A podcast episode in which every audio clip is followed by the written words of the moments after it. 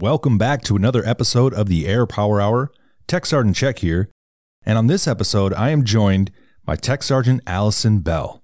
Sergeant Bell is an enlisted recruiter out of Moline, Illinois. With 16 years of service under her belt, Sergeant Bell has held multiple positions in the United States Air Force. She started her career as an Air Force Honor Guard firing party member and conducted over 2,500 veteran funerals. From there, she went into aerospace medical, where she had roles in pediatrics, cardiac ICU, and a deployment to Afghanistan.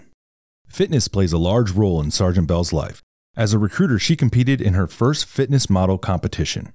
While juggling recruiting and staying in peak physical shape, Sergeant Bell also decided to pursue her master's degree. Sergeant Bell has an amazing story, and it's safe to say she is reaping the benefits of being in the Air Force. So, without further ado, Tech Sergeant Allison Bell. To all units, proceed to your post assignments. All units, proceed to your post assignments.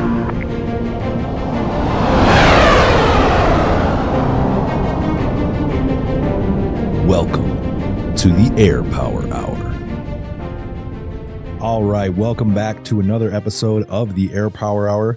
I'm the host, Tech Sergeant Check, and today I am joined by Tech Sergeant Allison Bell. She is an enlisted recruiter for the 347th Recruiting Squadron. Uh, and Sergeant Bell, where are you recruiting right now? Uh, so right now I am out of Moline, Illinois, kind of right along the Mississippi border between Illinois and Iowa. Awesome. Well, welcome to the Air Power Hour. I'm glad to have you on.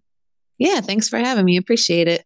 Yeah, I'm actually looking. I I've heard some of your story and some of the things that you've done uh, since you've been in the Air Force, and I'm really excited for for listeners to hear your story, and it's it's it's really cool. So I'm I'm excited. Yeah, definitely. Me too. Hopefully, I could share a little bit of wisdom. I guess. Yeah, for sure, for sure. So, well, we're just going to get right into it. Um, I apologize for anyone listening uh, if the audio isn't the what it's usually is, but um, Moline, Illinois is quite the drive, and I didn't want uh, Sergeant Bell to have to drive up here uh, to record the podcast, so we are doing this virtually, and I hope everything works out. Everything kind of seems like it's working out. Um, I mean, it sounds good from our end, so Yeah, hopefully I it think turns out okay. Yeah, it, I think it'll be good. So, Yeah. Sergeant Bell, what made you? fir- First, let me ask: How long have you been in the Air Force? Um, it'll be 16 years on Monday, actually. Wow. Well, Yeah, so- congratulations. Thank you. Yeah, it's a nice little, nice little pay bump too. You know.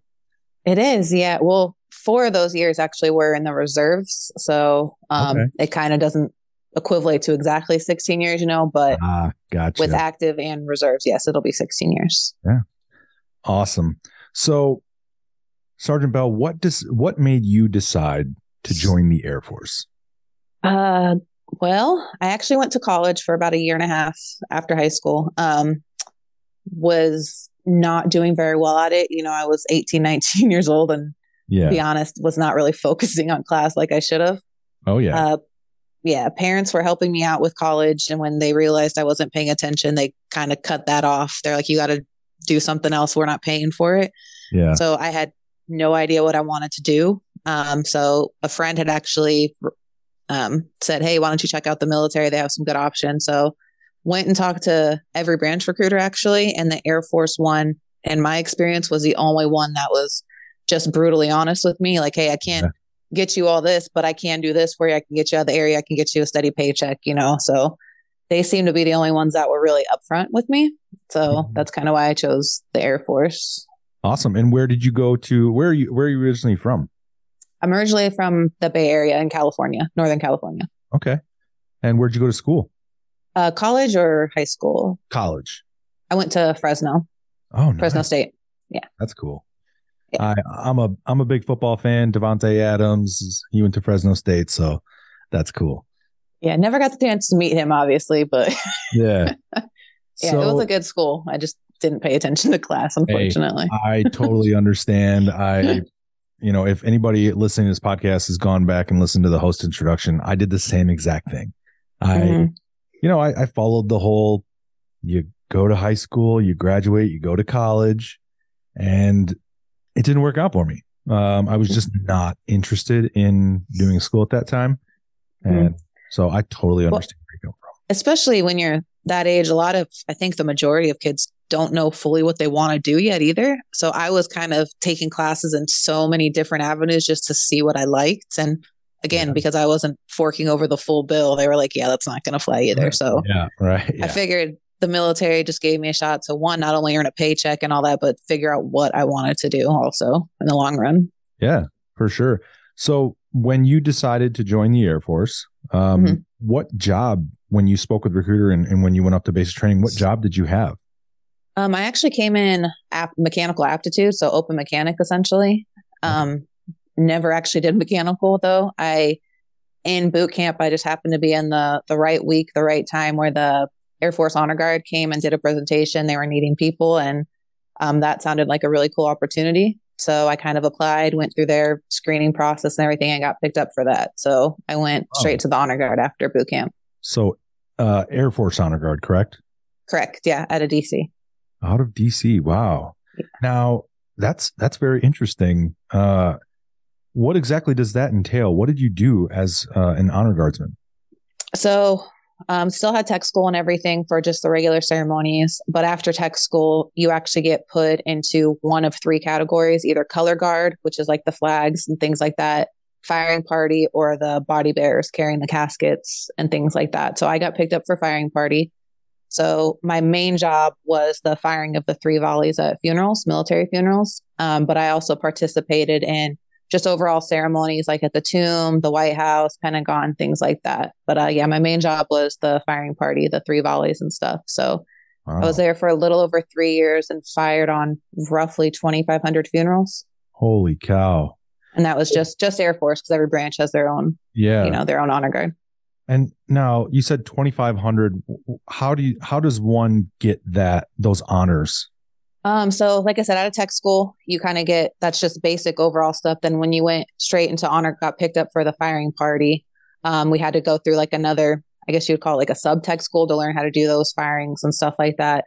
Um, we roughly at we did the majority of our uh, funerals at Arlington National Cemetery. Okay. They there was five days a week, one at least five every day for five days a week. Um, you started off just doing the ceremonial flight, meaning like for officers who got that higher honor and things like that, just marching in the flight until you proved to the higher up firing parties essentially that you can actually fire on the funerals, you can know how to do all the movements properly and everything like that. So that was probably another three months of training before I actually got to fire on my first funeral and do that. And who gets this? Who gets these? It's not just every person. Um, you have to be in the Air Force or, or some sort of veteran to to get the those honors, correct? Yeah. So for the, in order to get the military honors for your funeral, you do have to be a veteran, which is three years of active duty. Um, it can be, we have done reserves, we've done um, active duty, we've done retirees, veterans, things along those lines. So yeah, three years of active duty time with an honorable discharge, you get those. Um, if you're enlisted, you get the firing party and the body bears and the like the bugle uh, playing taps if you're an officer, then you get all those with the um, horse drawn, like the carriage kind of thing with your casket Yeah. on there, as well as the honor flight. If you're an O3 or above, that's when you get like the honor flight, which is like an entire flight of, um, I think like 21 people marching in formation Wow. and things like that, and the actual Air Force band as well. Dang. That I mean, so when I was stationed in Dover, I did reverse dignified transfers. So Okay. the mortuary affairs was there and basically if a fallen hero came back, they would process everything in there in Dover and then me and I think it was five other people would we would carry the casket to a private jet. They had like a a charter that would take the fallen soldier home hmm and uh i that was really heavy stuff so i can imagine that doing that for three years uh that was probably pretty pretty heavy emotionally for you huh It is, yeah. Um, I would say I, I don't want to say I had it better, but being firing party, we were a distance away from the family, you know, obviously yeah. firing the three volleys. Um, the body bearers, you know, being up close and personal with the family, holding the flag over the casket and such. They had some stories, obviously, of family yeah. and things like that. Um, especially when it involves like their children are there, you know, little kids, oh, they yeah. don't fully understand. So some of those stories are really difficult to hear and actually see. You know, you could hear the crying and just the pain and everything um, with it. So you unfortunately have to kind of desensitize yourself to it, or else it would yeah. just, like I said, multiple funerals in a day. Um, you do have to kind of distance yourself, but also be very respectful as you can.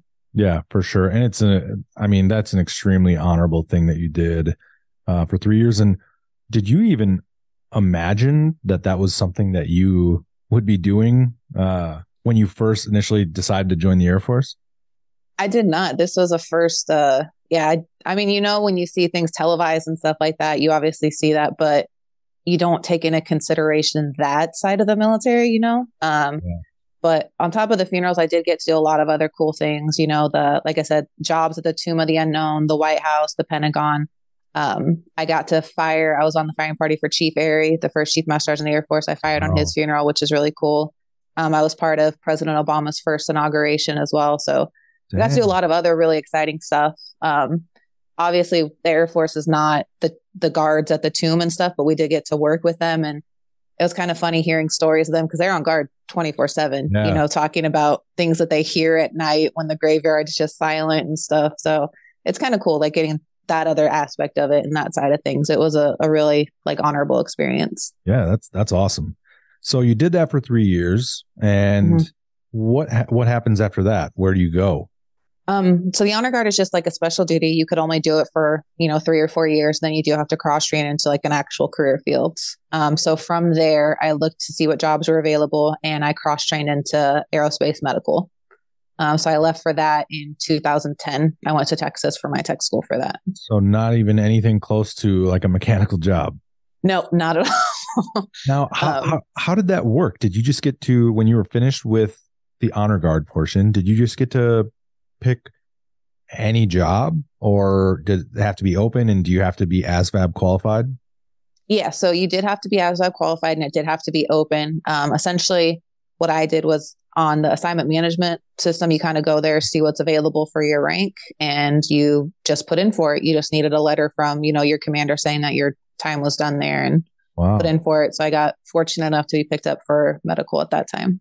Yeah. And then once you got picked up, I'm I'm guessing that you had to go to tech school. Yeah, correct. In uh, Texas. Nice. So aerospace medical. What what what kind of uh, stuff are you doing with aerospace medical, and and where did you go after you went to tech school? Uh, so medical was actually really fun, um, just because you get trained in all areas of the hospital. So yeah. my first duty assignment after that was Whiteman Air Force Base in Missouri. Okay. Um, I worked in pediatrics when I first got there, and just a regular pediatric clinic. And wow. then from there, got transferred to ambulance services um, at the same base. So I got to work there, and then I PCS to Travis Air Force Base in California worked in just the regular clinic, family medicine clinic, and then got transferred to the ICU. So I got to work in the ICU over there. So medical is really awesome. Like I said, you get to work on all over the hospital. I really loved working the ICU at the time at Travis. We were the only cardiac ICU there. So people were going in for heart surgeries and stuff like that and getting to treat them afterwards and just wow. I I don't want anybody to get hurt. However, it's cool to see that aspect of it. You know, as being a medic, you want to be there to help people. Um, so getting to work and all do that, all different experiences was a lot of fun. And then I got off of active duty in 2016 to focus on getting my bachelor's, but stayed in the reserves as a medic. And then I deployed with my reserve unit in 2018 to Afghanistan. And that's when I kind of realized how much I missed the military camaraderie, being around military all the time. And that's when I wanted to transfer back and I came back as a recruiter. Yeah. And I, I don't think that people really fully understand. Like you said, you were in a cardiac ICU uh, on a base. Yes, at Travis, because we had actual a heart surgeon there. Um, one of the officers there was a heart surgeon, so they were actually open to up, open up pretty much like a cardiovascular unit there um, when I was there. So that was a awesome experience because I believe now it's shut down because that officer either got out, retired, or moved bases. But yeah. yeah. that's that's crazy to think. I mean, uh, not a lot of people, especially the general population, they don't they don't fully understand what we have available for us on these bases. I mean, I know mm-hmm. Travis mm-hmm. Air Force Base is massive, and mm-hmm. to have a fully functioning ICU there, um, a lot of people just think that we have barracks and uh, runways. You know, so yeah, it, everyone really cool. Yeah, everyone. Every time I always say I'm with the Air Force, obviously being a recruiter, we're not always attached to a base, so yeah. we're kind of.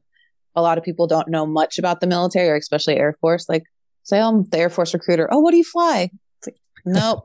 nope. I have no experience with an aircraft minus putting patients on. But yeah, yeah. it's kind of cool. Like, guess the majority of Air Force bases, I think, just have like maybe small clinics and things like that. But we have quite a few that actually have full blown hospitals, ICUs, ERs, and everything else. So, yeah, I always, when I was a recruiter, I always told, uh, they'd always ask, you know, do you fly a plane? And I said, yeah. And then I, would say that I, you didn't see it. I parked it out in the parking lot. it's right out there. Go look. Yeah. No way.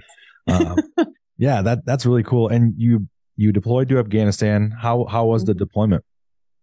Um, mixed. Um, yeah.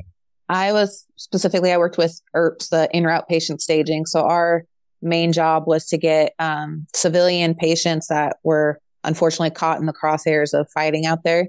So we would bring them on base to get um, care, things like that, and then take them off base. And then we were also responsible for if there was something going on off base, if the Blackhawks had to go pick up those patients, we were responsible for getting them off the Blackhawks triaging them and getting them into the hospital there. And then also when they were stable enough, getting them, arranging their transport to um, an aircraft as well to get them back overseas, usually to like Germany to a higher level of care and things like that.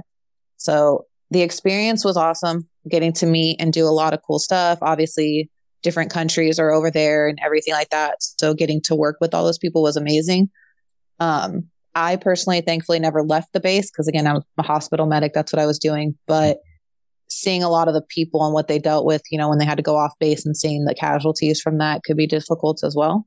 Um, but just to be say I was a part of that and everything, like I said, it, it was a cool, cool experience. I would do it again. Um, and just being in there was, yeah, yeah, it's got to be super rewarding. You know, you you you're right there, and uh, you see it firsthand, and then you get to be able to act and and and put your skills and your experience to use, and and be able to help those people. That is that has got to be an awesome feeling. Yeah, it's definitely um and I would say when I was there um and before it shut down, we actually had a 98% survival rating. So if you came wow. to that if you came to that hospital alive, chances are you were leaving alive. So that's actually really cool to say. We had amazing doctors, amazing medics working there and everything that took really good care of the people. Yeah, that's and again, coming into the Air Force as a mechanical aptitude, who would have thunk in Afghanistan uh, treating patients? That that is super cool. Right. Yeah. Complete kind of 180 from working on planes to people. So yeah. So I know that you are really big into physical fitness. Uh, yes. How did that? How did that fitness journey begin, and and what made you decide to to kick it up a notch and um, take it further? Um, so I've always played sports ever since I was little, you know, always physically active and things like that. When I was stationed in California in 2012, my roommate at the time, she was actually a bodybuilder competitor and she oh. kind of got me into that lifestyle and things like that and going to watch her compete, I was hooked just seeing how dedicated they were and how driven all those people were um, was really amazing. And then obviously being a recruiter and the honor guard, it's, I don't want to say it's publicized, but the honor guard especially was very publicized. You had to look a certain way. And being a recruiter, like I said, you're not attached to a base. So sometimes I'm the only Air Force representative people know. So you want, you know, you want to showcase the Air Force in a good light. Heck yeah. Um, so kind of got into that. And then I got set up with a personal trainer here who was a bodybuilder competitor as well. So it kind of took off from there and was able to compete in my first competition last year in April with her. Um, and my fiance as well, he competed also. So, and I will say my leadership with it has been amazing, very supportive, um, wanting to get like some Air Force swag to take there to kind of hand out. Yeah. You know, what do you need? I'll give it to you. And the commander actually called me the night before and wished me luck and everything. So That's yeah, awesome. everyone's yeah, just been very supportive and everything like that. So yeah, it's been and, awesome. And I know how stressful recruiting is. Uh, I was a recruiter. I know that you're the hours are kind of all over the place and, and and everything like that. How do you, how do you find a balance to be able to maintain that that priority of fitness and also, I mean, you're doing awesome down there in iFlight. I see it from an operations perspective. So how do you balance that? Um, it's not always easy. Um, sometimes it's long, you know, wake up early or stay up late kind of thing. Um, I will say, and I'm sure my fiance could attest to that, I was not always happy all the time. I was kind of grouchy sometimes. Um, but again, like working out and stuff like that, getting my DEPers involved, like going to do a workout and stuff like that. Obviously, not lifting weights and everything like that, but just doing that and kind of keeping them motivated that way. Yeah. You just have to really set your sights on what you want and just work for it. And honestly, after a while, it just becomes a habit. Making sure you meal prep and stuff. You know, I spent two days out of the week were dedicated, you know, two hours to meal prepping and doing all that other stuff. So it wasn't always easy, but you do definitely have to be organized. Um, I carried around my planner, and every hour essentially was accounted for doing something. So yeah. that's awesome. Yeah, I know that that can be really, really tough, but you know, you set a goal for yourself and you you made it a priority. Shout out to your fiance. I'm, I'm sure he uh, was there to support you when you were you know, like, oh, I don't really want to do this today. Mm. Um, so that's awesome that you have a team and you had the support uh, to mm. do that. Um, and I do want to talk a little bit about recruiting. Um, you said you got selected to be a recruiter. Did you go through the uh, developmental special duty program? No. So coming over from reserves to back to active duty is very difficult. Um, it took me two years to get back, you know, what I wanted. I originally started as soon as I got back from my um, deployment in 2018. Um, reached out to a recruiter, the local recruiter there, and essentially she's like, I want to come back. Don't care what it takes. And put a package in that year. Unfortunately, medics, um, I don't know if a lot of people know we're under or sorry, overstaffed for medics. So you can't really go back medical at the moment. Yeah. So I was like, just put me in whatever you can and didn't get picked up. The following year, it's like, oh, well, recruiters open it's like I don't know much about it, but let's go. and yeah, um, so essentially it was kind of like just the regular prior service. Um, I did have to take yeah. Um, once I put recruiter on my list, I did get some additional steps back. So I guess it was what you talked about the specialty. So I did have to submit like almost like a resume, like an essay, a picture uh-huh. of me in yep. like uniform and stuff like that. So yeah, I did have to go through all those steps as well. That's awesome. And then from there, uh, where you where you were in California? Yes. And you went off to recruiting school, and that's when I'm assuming you got your assignment to Moline. Um, I actually knew my assignment before I left for recruiting school. So when I officially got picked up for it, and they sent me the dates of tech school, it was about two months away, and they gave me a list of all the openings I could go to. Um, I got a list of about maybe ten locations, and they said, "Give us your preference of what you want." I sent it back, and a week later, congratulations, you got Moline, Illinois. I was like, don't know where it is, but all right. and and where on that that ranking, where on that, that list, where was Moline? Uh, out of about ten locations, it was probably like six or seven. Okay. Um, it. I didn't know much because I had been at Whiteman Air Force Base in Missouri, which is about five hours away from here. Yeah. Um, so I had been kind of in the Midwest. So I was like, I didn't necessarily want to come back here. However, I I am happy I came here. You know, the people here are amazing. The cost of living is so much better yeah. than California. yeah, for um, sure. Yeah. The only thing I'm not a huge fan of is the weather. It's kind of all over the place within like a such a short time. You know, it could be snowing in the morning and summer in the afternoon kind of thing. So yeah. still been here almost three years, still getting used to that. Do you have any snow down there? Because we don't have anything up here. It, we got kind of some flurries yesterday, but they didn't stick. Um, so it kind of looked like it was just rained, but it was was snowing for a couple hours yesterday. It's just it's just dreary up here. It's just cloudy and kind of depressing. So it is because the sun goes away at like four o'clock. It seems yeah. it doesn't come back out till eight a.m. So it's and yeah, I'm it's very dark. when the sun goes down, I'm ready for bed. So it's like oh, exactly. Nope, you got to try to trick yourself to actually stay awake. Yeah. So you become a recruiter and you come out to Moline, Illinois. Um, how has your time in recruiting been so far? It's been about what, two years now? It'll be three years in May. Awesome. And how has your time been here? Um, it's had its ups and downs, just like any job. I will say the downfall would be I was actually in recruiter school when COVID kicked in. So recruit recruiter training got cut short for me, for my class by Yeah. like three weeks. So getting here, not being able to, you know, do what a recruiter normally does and go out to schools and do all that. Yes. And then getting here and obviously being recruiters, we're kind of spread out. So the one recruiter who was about the office about 15 minutes away was still here only because her orders obviously got cut because of COVID. You know, she was stuck here. So thankfully she was able to help me out a little bit, but it that part was not fun, kind of trying to learn on my own almost essentially. Yes. because she was she was worried about PCS and getting her family and everything ready to go. And my supervisor was about an hour and a half away.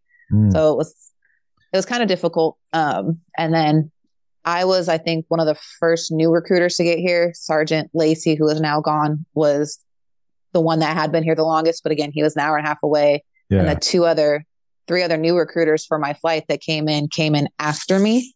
So that part was difficult. Um, but once you kind of get the swing of things, as long as you're okay talking to crowds and can kind of talk to people, this job really isn't that bad. Um, it's it's been kind of nice going out and talking to people, things like that. Sometimes it's a little difficult. You forget how you were when you were 17 and 18 years old. Yeah, absolutely. Um, so yeah, having to just know how to talk to people and stuff like that. But it really hasn't been bad and getting involved with the community, doing like I know me and Sergeant Morgan just did the a couple months ago now, I apologize, the Halloween parade and getting to go out there and see people. Yeah. So parts of it are actually a lot of fun. So I really Yeah. don't mind it.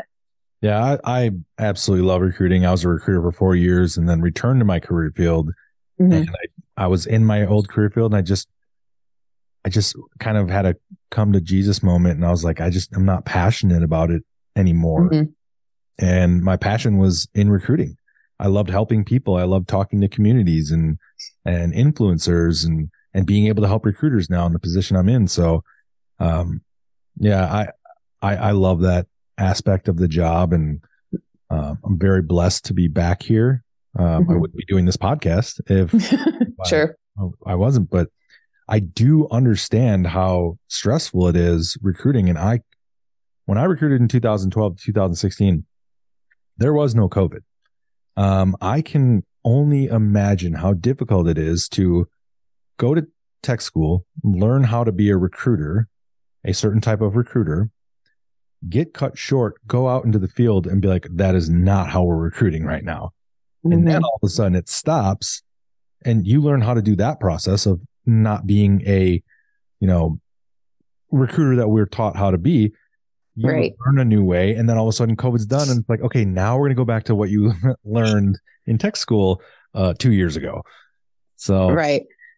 And they, it's also hard going to tech school as a recruiter because, as I'm sure you know, and other recruiters do, every area is very different. yes. So w- some of the instructors could have came from like California or Texas, where recruiting is you literally just unlock the door and people come to you, and like you know, you it's a different, different recruiters do different things in different areas. So it's really hard to teach that. You don't really learn how to talk to your people or you know interact with your community until you're in that community and see how it how it is in that area. So that part I kind of like too. Like if you do go somewhere else as a recruiter, it's a completely new experience almost in a sense, you know, you whole new area and people like that. So that I do like that aspect of recruiting a lot.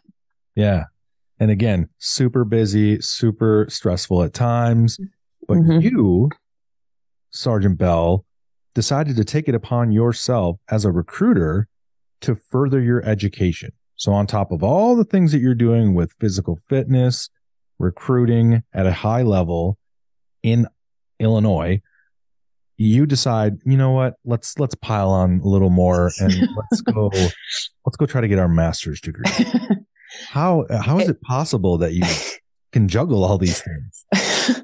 um, it, again, it's not easy, but like I said, when you know when you first join, you don't know what you want to do. When I finally realized this is what I want to do, and you know when I get out of the military and stuff, um, I was just so like zoned in and honed in on okay, this is what I want to do. I need to start taking the steps to do it. And once you get past kind of like the associate's degree, you actually focus more. It's not just general education, you know, you focus on what you're actually interested in. Yeah. Um, and for me, it's my my goal is to own my own gym when I get out of the military.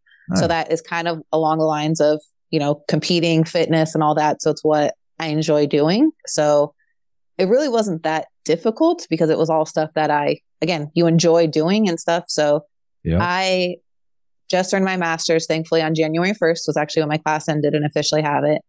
And I went to AMU, American Military University, which thankfully was kind of an online program and I could do it at your own pace. You know, it was just like, hey, Mhm. this week, this is what you have to do, and it's due by the end of the week. yeah. So it wasn't like going into an actual classroom, having it set. I can work my classroom work around my job. So I could wait till the weekend, you know, and do all my classroom stuff, my schoolwork on the weekends, or, you know, wake up early, knock it out, or when I get done, or on my lunch break. So that was very beneficial as well, getting to kind of maneuver my classwork around recruiting instead Mhm. of, well, I have a set time and, you know, place I have to be in my classroom. So Yeah. that made it a lot easier as well.